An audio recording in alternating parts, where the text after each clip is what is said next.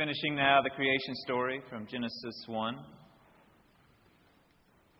And God said, Let the earth bring forth living creatures of every kind, cattle and creeping things, and wild animals of the earth of every kind.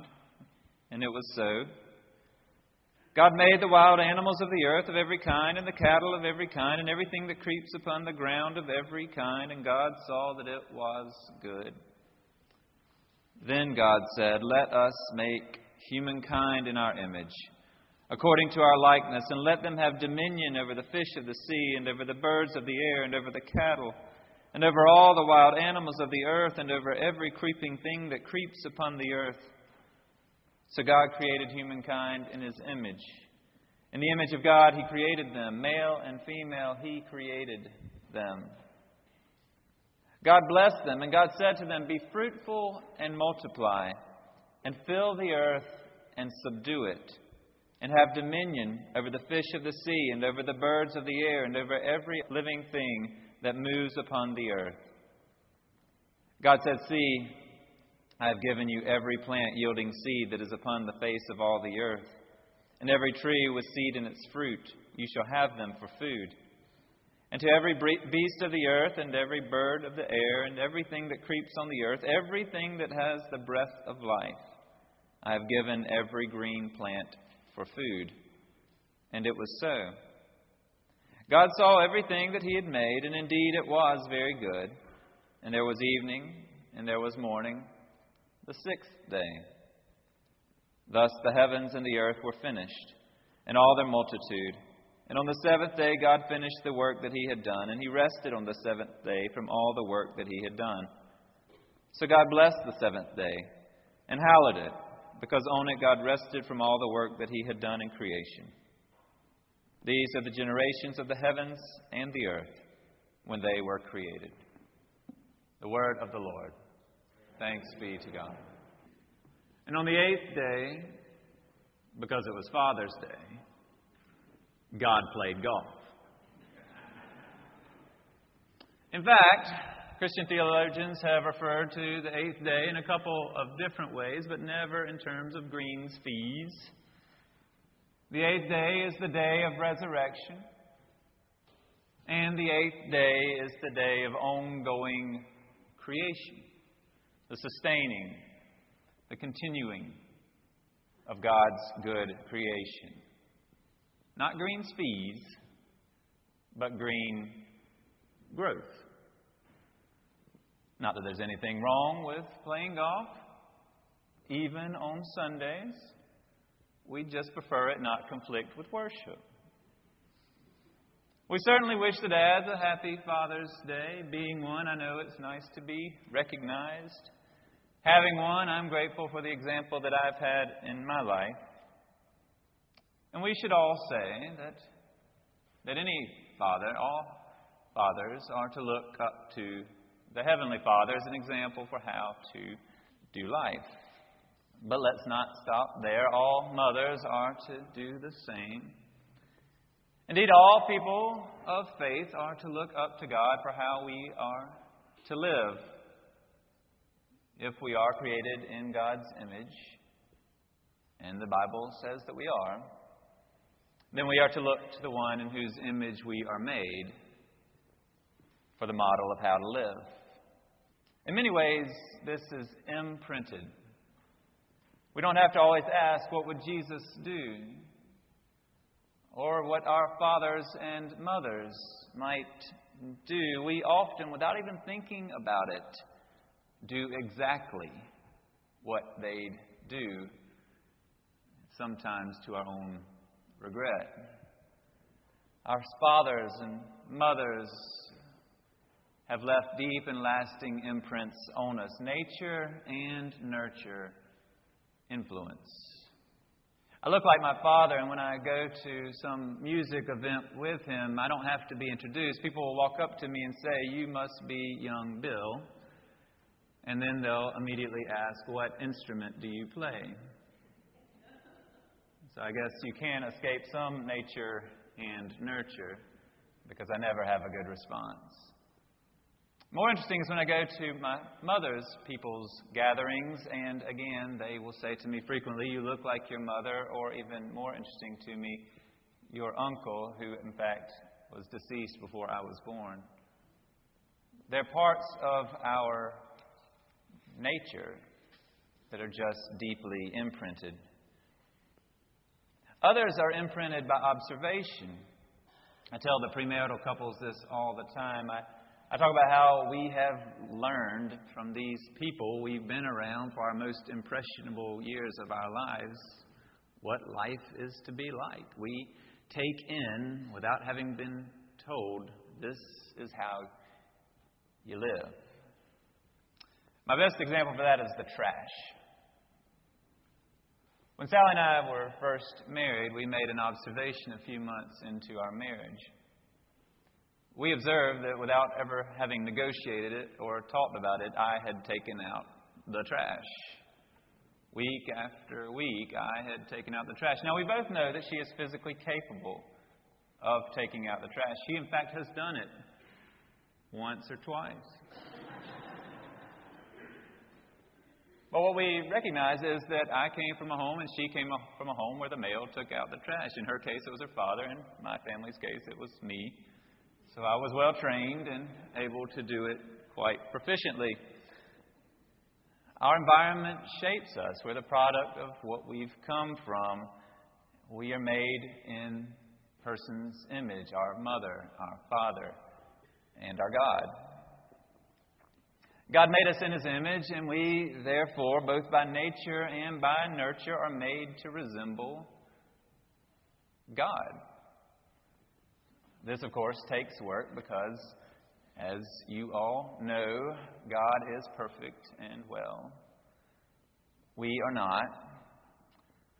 That's not news to you, but it's also not permission to do and be however we want to do and be. As St. Paul liked to point out, just because we've been given freedom from our sinfulness, the consequences thereof, does not mean that we get to go and sin all the more. We who have died to sin are to live like Christ, in the likeness of Christ. And while we understand that we cannot get it all right, that is not meant to inspire the unholy cynicism of, well, then, why try at all? God's mercy outpaces our sinfulness. Included in that is a call to holiness. Included in God's mercy is a call to righteousness, to do what is right. That's true individually, it's also true as a people of faith, and even true for the entire human race. There are certain expectations for those who are followers of Christ, and then there are other broader expectations for people who, in general, believe there to be some God out there somewhere, and there are even some for those who just call themselves people, ways that we are to live. We are all who live on this planet beneficiaries of the gifts of God on this planet, whether we refer to it as God's creation or Mother Earth. And therefore, we all have responsibilities to this planet, whether we call it God's creation or Mother Earth. But I would add, we who understand ourselves to be made in the image of God are especially charged with caring for this planet that God has blessed us with. I'd add it because Genesis says it. For far too long, and with the blessing of far too many theologians, two little words from Genesis 1 have been misunderstood. That misunderstanding, or for some, the intentional misinterpretation, has been all the permission that people have needed to mistreat the very world that we have been given to steward those two words are subdue and dominion. And they are uttered in God's very first directive to humanity.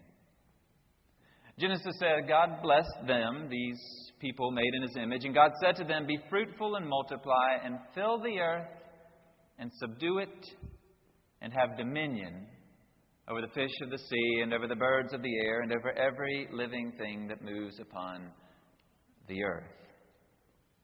The first directive, the first instruction that God gives to humanity is to fill the earth, subdue it, and have dominion. We, as a race, have done a pretty good job of filling the earth. And if you use the misunderstood meanings of subdue and have dominion, then we've done a pretty good job of that.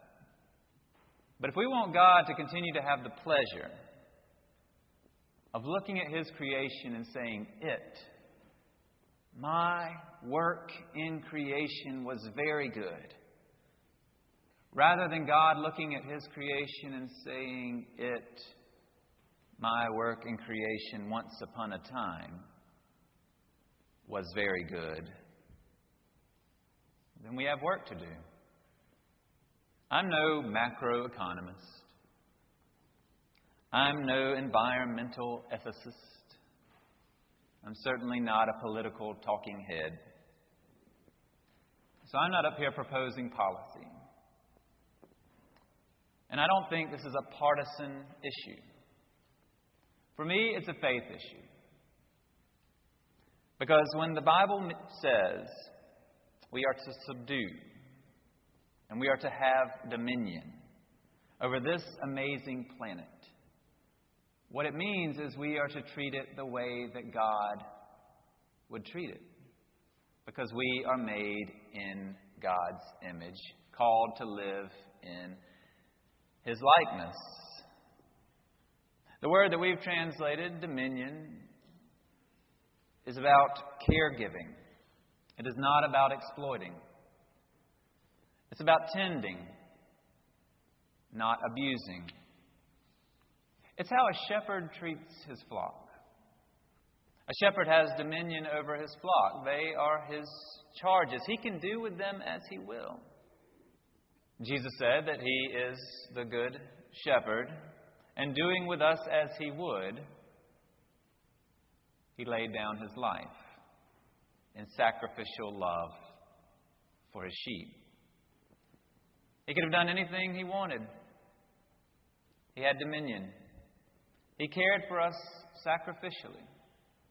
He stewarded his own rather than exploiting us to his own good pleasure without regard for our future.